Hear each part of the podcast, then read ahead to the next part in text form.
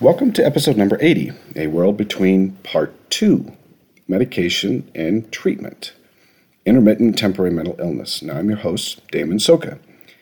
Last episode, we were talking about the three columns of analysis for our mental illness symptoms, stress, and traumatic events, and the three categories in which those events in our lives happen under a no control, a limited control, and a full control. Now, we had worked our way through the first category of no control treatments, with the exception of the final of the final option of medication. And that is where we are going to start today. The third option in addressing the no control category is, of course, some type of medication to help the brain tone down the danger signal. Generally, this should be done when other types of treatments have failed and other or other options have been explored. However, this doesn't mean that you have to explore every other treatment and then resort to medication. Sometimes the medication can be the first and the most viable option. Just remember that it is not the only option and it is one of many options for treatment. So, as I stated before, while I am on the subject medication, I'm going to address it as a whole. Medication is the second major controversy of mental illness, the first being the existence of mental illness. There exists a host of medications, from the pharmaceutical to natural to unconventional, for treatment of a temporary or mild to moderate mental illness. Now, I consider any type of substance taken specifically to address a symptom in a quantity not usually found in our diets a medication. There are many who do not accept this idea of medication, wanting to separate it into pharmaceuticals and natural medicines, and of course, other categories. I'm not here to debate how we separate and parse the world of medication, or what is harmful or what is right or wrong. I just wanted you to know what I mean when I say medication. There are just a few important ideas surrounding medications that you're going to need to know. One, understand that anything you take in higher quantities that would not that would not be naturally found in your diet may harm your body. You can overdose on vitamins if you are if they are taken in high enough quantities. You really can overdose on anything. Now, doesn't mean that it's going to kill you, but it may harm organs of the body or alter chemistry in bad ways. When you take things for mental illness, be aware of the side effects and what the substance can do to the body and mind. While our body chemistry is generally robust, simple changes in medication can have lasting effects upon the body and mind. Now, I don't have any problem with pharmaceuticals or medicines uh, that are generally known, and neither does the Church of Jesus Christ of Latter day Saints but I don't judge anyone who does. As far as medication, each must make that assessment based on a risk and reward and side effects. If the cure, meaning the side effects of the medication, is worse than the illness, you may be better off with just the illness. Now, two, understand that taking medication, natural or otherwise, can lead to addiction in the sense that you will need the medication to avoid the symptoms of the mental illness. Whether or not that's addiction or not, that's up to you. Medications may also have kind of a secondary addictive behavior in that you will have side effects from the medication when reducing quantity um, or stopping the medication. Now, this is something you will just need to assess before you take the medication. Generally, these side effects are not scary and they can be overcome without too much of a problem. For the most part, as mental illness is concerned, medications do not cure. Their purpose is to mask the symptoms by altering the chemistry of the body in some way. In the case of a more temporary mental illness, they can be useful for short periods of time, or even longer periods of time, to allow for other treatments to take effect. So, when you consider taking a medication, understand that removing yourself from it will likely cause the mental illness symptoms to return. And the side effects will also come of reducing the medication for some time afterwards. Although that time is usually short on the, the idea of side, side effects. Now, I have used medications all of my life to help with my symptoms. I've used both natural and pharmaceutical types of medications, and I've had good success with many of them. Now, I've had to change or remove medications that didn't work, that had side effects, and some addictive qualities. But I have not found that I couldn't change my medication or stop one because of those side effects. A couple of my children also take a medication for anxiety, and it works well to help them function. I am an advocate for medication where it makes sense, and have found that the loud voices declaring them to be evil just doesn't don't appear to be true.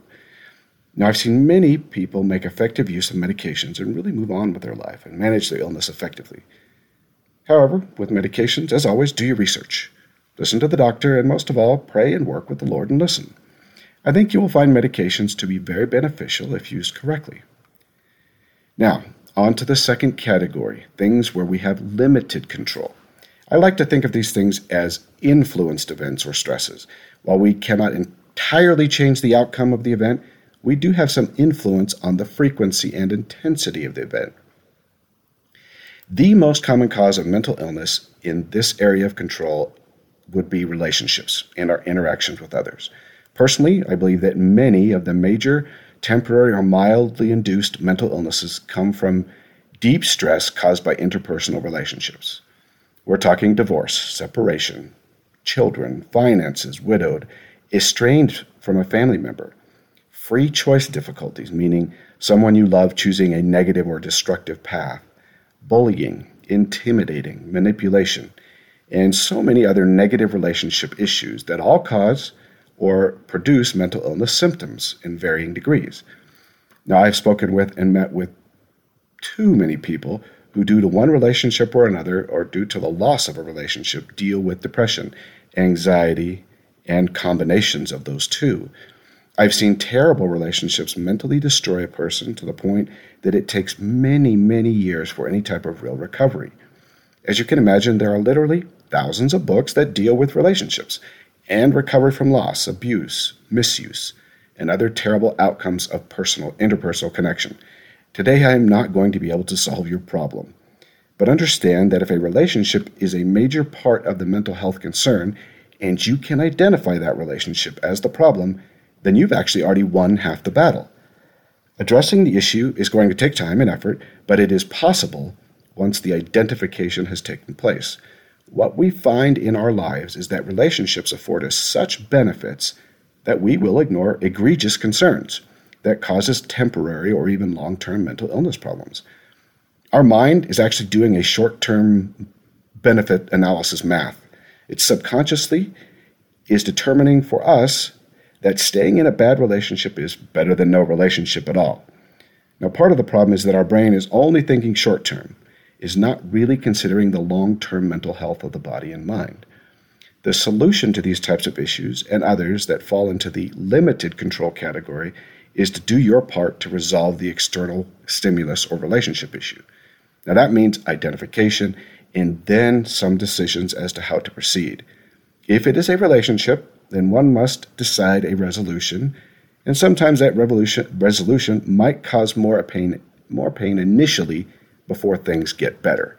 For instance, in the case of an abusive relationship, leaving the relationship can cause initial pain and serious initial pain, perhaps more than the abuse does, at least in the short term, where you have attending feelings of guilt, a loss of love, confusion, and emotional distress.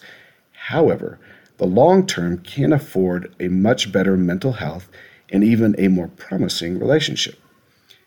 There is no easy answer to relationship issues.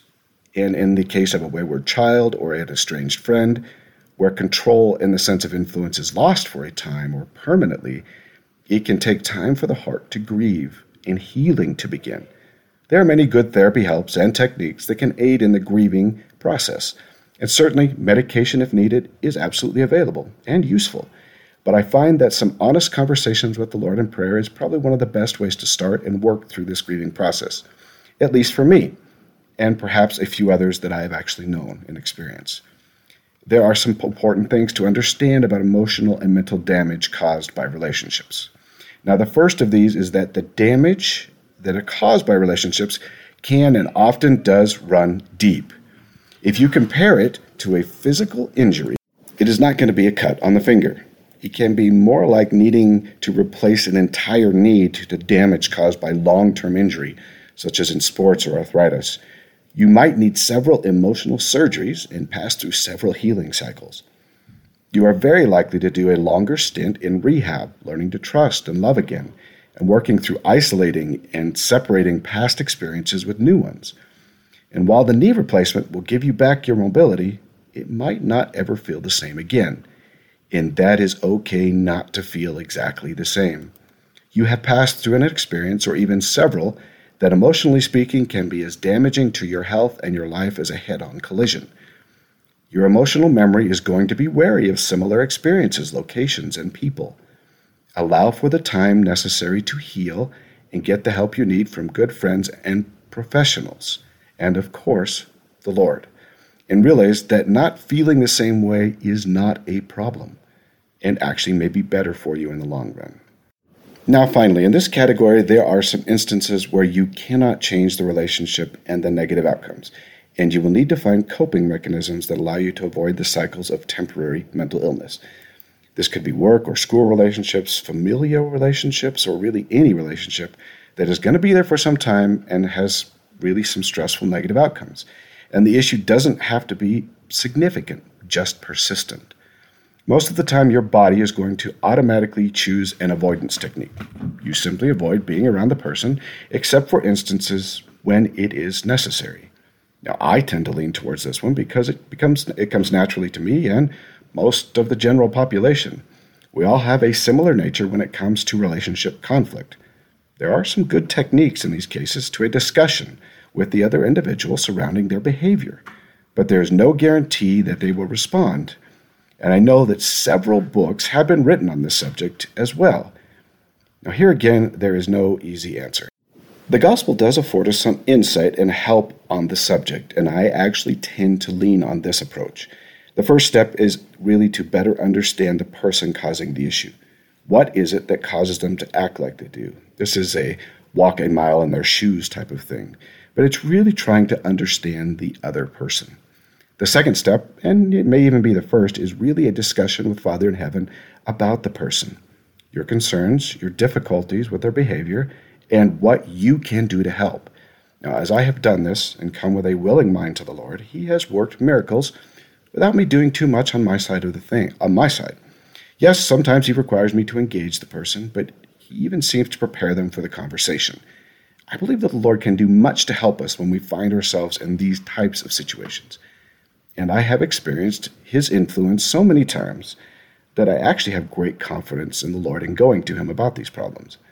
When we pray specifically to help others, even those who cause us problems, the Lord seems to be able to bring forth all types of energies to help us help them. Finally, we have come to this last category those life events and moments in our lives over which we have full control. Now, I'm going to preface this with the idea that our minds tend to make us think that we have control over far more than we really do. However, there are some things we really do have control of our actions and things such as substances that we put into our mouths and things we allow into our minds, and even some emotional content. What our focus should be in this category is to not get in the way of our own recovery and induce mental health problems, which we tend to do. Now, in previous podcasts, I've spoke about habits and how difficult they can be to change. Sometimes these habits, coping mechanisms that have developed into habits, and our reactions to ever changing environments are simply not healthy from the mental perspective. We need to identify those things in our lives that inhibit our mental health and plan strategies to make the necessary changes. While many people may not think it to be true, the diet we take into our bodies and the exercise we accomplish cause a certain chemistry to occur in our bodies, and that chemistry is linked almost directly to our mental health. Unhealthy diets tend to lead to unhealthy mental outcomes. Now, I'm not saying that if you switched your Butterfinger or your Belgian choc- chocolates for carrots, that your mental health is going to improve so drastically that you will immediately recognize the difference. Changing small diet habits will have small incremental changes in your mental health, but taken together can provide for a significant improvement, especially when other causes are being addressed. The same is true for what we take into our minds. If we are consistently anxious and can't sleep, we probably should not be watching true crime stories or being bombarded with negative news cycles. While that is a more extreme example in some ways, what we put into our minds will determine what our minds tend to think. Our brains are consistently learning and adapting to information brought in through the senses. While one true crime show is unlikely to cause any issues with a mental illness, a consistent behavior of watching these types of shows can and often does raise levels of anxiety and fear where none existed previously. Now, the advent of social media has become a serious source of influence for mental illness. Comparing our boring, normal lives to the altered and many times fictional lives of others on social media, who appear happy all of the time, can create quite a dilemma for the mind. Social media, texting, and mobile phones in general have caused bad relationships to move into our lives 24 hours of the day. Because we are always connected, bullies can harass, domineering or demeaning behavior can be perpetuated, abuse consistently applied, and so many other problems occur. I am not here to say there is no benefit to social media, as it can be just as positive as it is negative. However, part of what we need to do who suffer is to limit the media and connection to the more positive sources and avoid the negative ones. There is no need to listen to the ramblings of an abusive partner or friend, or to watch shows that would cause us anxiety or depression. There's no need to compare ourselves to the fiction online especially when we are in control of those devices and the media. If you're trying to work through a mental illness issue, you really must, must watch what you put in your body and your mind. While it is very true you cannot filter out everything, and not everything will be within your control, actually, much of it is. And limiting or filtering what you allow in your body and mind is incredibly important to dealing with mental illness. Now, finally, I have covered a significant amount of information in these two podcasts methods of solutions and skills you may need to overcome your mental health issues. And now for the more important part of all of this don't give up. It is going to take time to recover from damage, pain, and hurt, and it might feel terribly slow at times. Slow, so slow that you might feel that you're losing ground. Keep working at it and asking for help from the Lord. Mental illness is not a leg that's going to heal in four to six weeks and be good to go. Mental health is an ongoing process that needs consistent effort and attention. The process is likely to be incremental. You may have moments where you feel that you have actually progressed, and moments where you wonder if anything has helped you at all. You just need to keep at it. Like preparing for a marathon, you're going to have great running days and days where you just barely make it. But every day you run and try to increase your ability to overcome the issue.